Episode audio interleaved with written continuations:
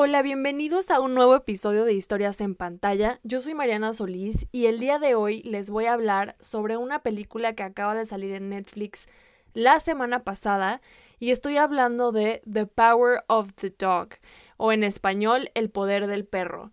Esta película es protagonizada por Benedict Cumberbatch y en este episodio les voy a platicar todo lo que tienen que saber sobre esta película, pero les quiero recordar que todos mis episodios son sin spoilers.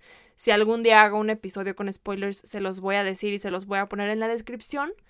Pero todo lo que diga en este episodio no les va a afectar a la hora de ver la película, no les voy a decir algo que no tengan que saber antes de verla, así que no se preocupen, lo pueden escuchar de principio a fin. Principalmente vamos a hablar de qué trata la película, quién forma parte de esta película y algunos datos sobre la historia. También les voy a platicar mi opinión sobre la película y mis predicciones para la temporada de premios.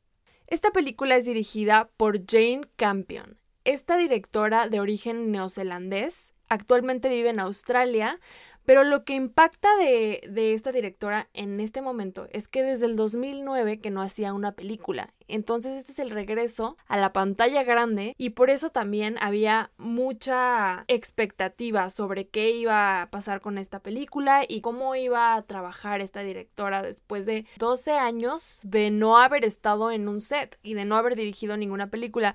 Sí dirigió una serie entre el 2013 y el 2017. La verdad es que no tengo muchos datos sobre esta serie, pero lo que más se ha hablado es que no había hecho una película en mucho tiempo. Ahora, hablando del cast de la película, esta película es protagonizada por Benedict Cumberbatch, que hace el papel de Phil Duncan, Jesse Plemons como George Duncan, Kirsten Dunst como Rose y Cody Smith McPhee como Peter.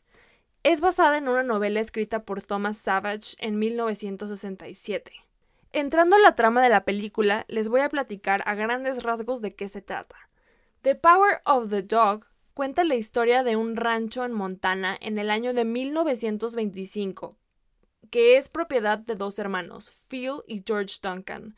Phil, interpretado por Benedict Cumberbatch, tiene una personalidad cruel y dominante, le gusta intimidar a otros y se pavonea en la masculinidad tóxica, mientras que su hermano George tiene un carácter pasivo y sumiso.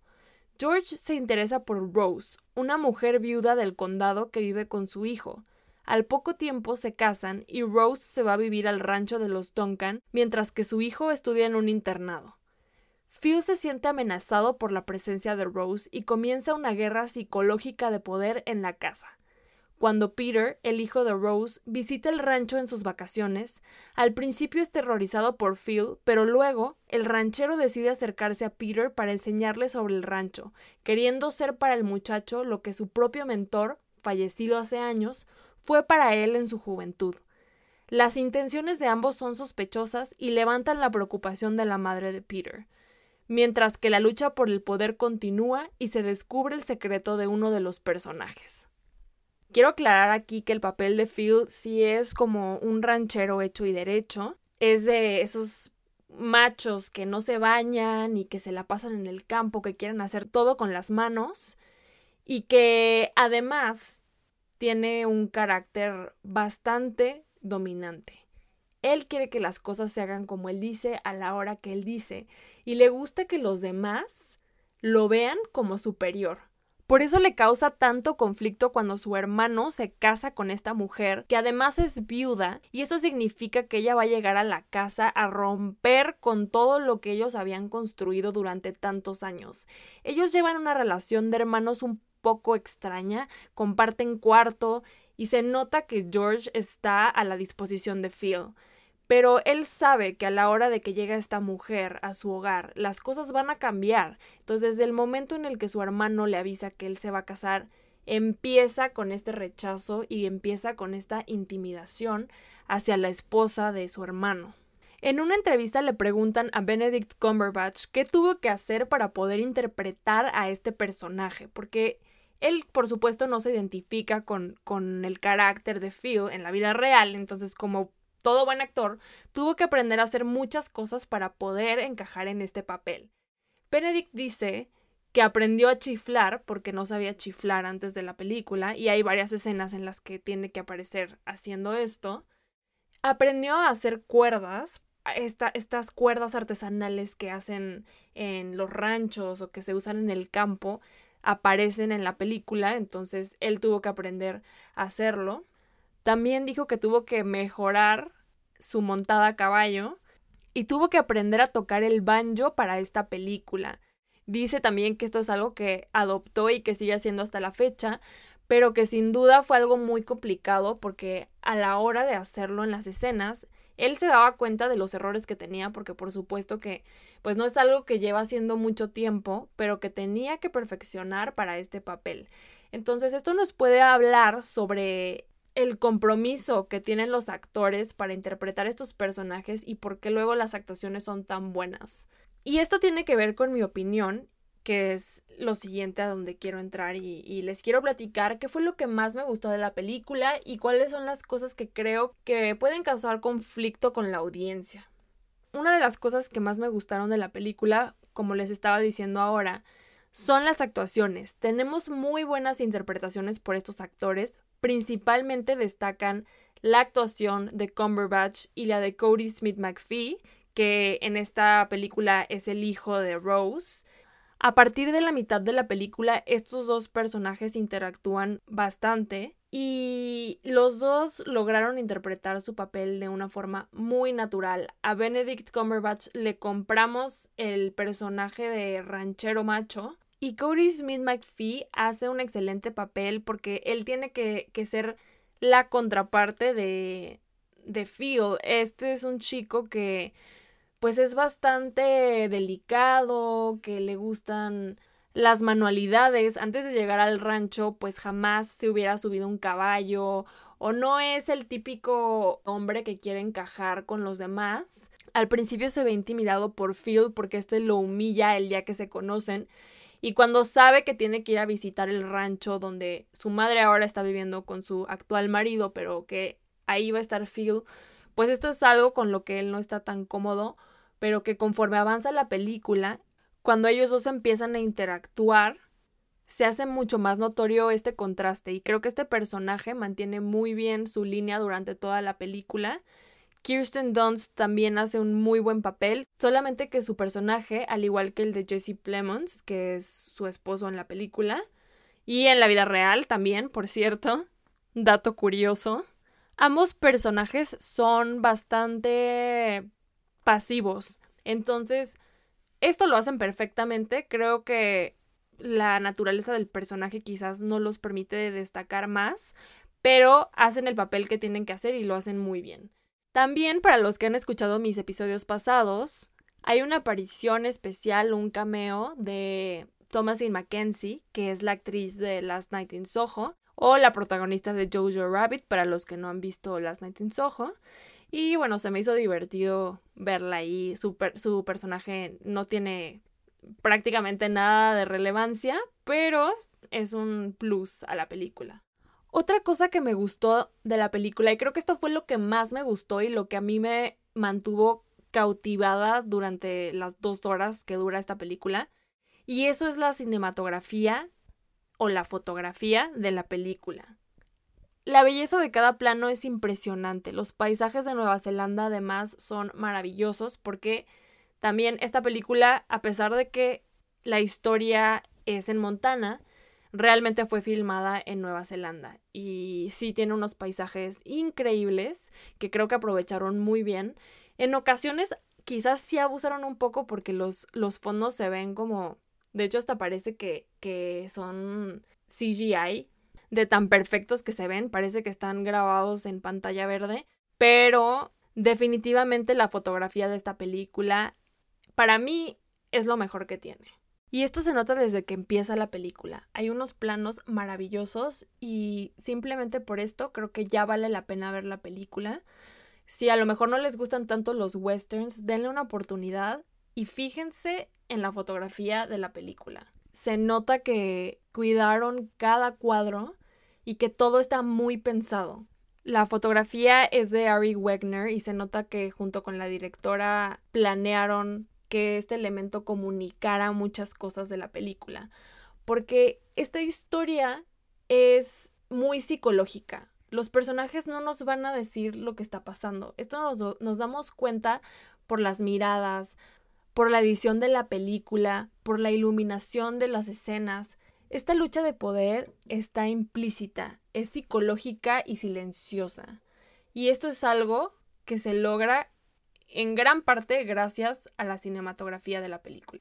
Ahora, algunos puntos que creo que pueden causar conflicto en el público y por los que a lo mejor esta película no sea tan bien aceptada por ciertas personas. Primero, la descripción de la película es un poco engañosa. Tanto en la descripción como en la misma película parece que estamos a punto de llegar a un momento en el que va a pasar algo impresionante o algo que, que va a cambiar por completo la historia, un suceso fuerte, que va a pasar algo. Y la verdad es que no es así. Sí hay un cierto plot twist al final que también está implícito. O sea, esta es la película que ustedes van a terminar de ver y van a tener que buscar explicación del final de The Power of the Dog. Porque sí se entiende, pero no por completo.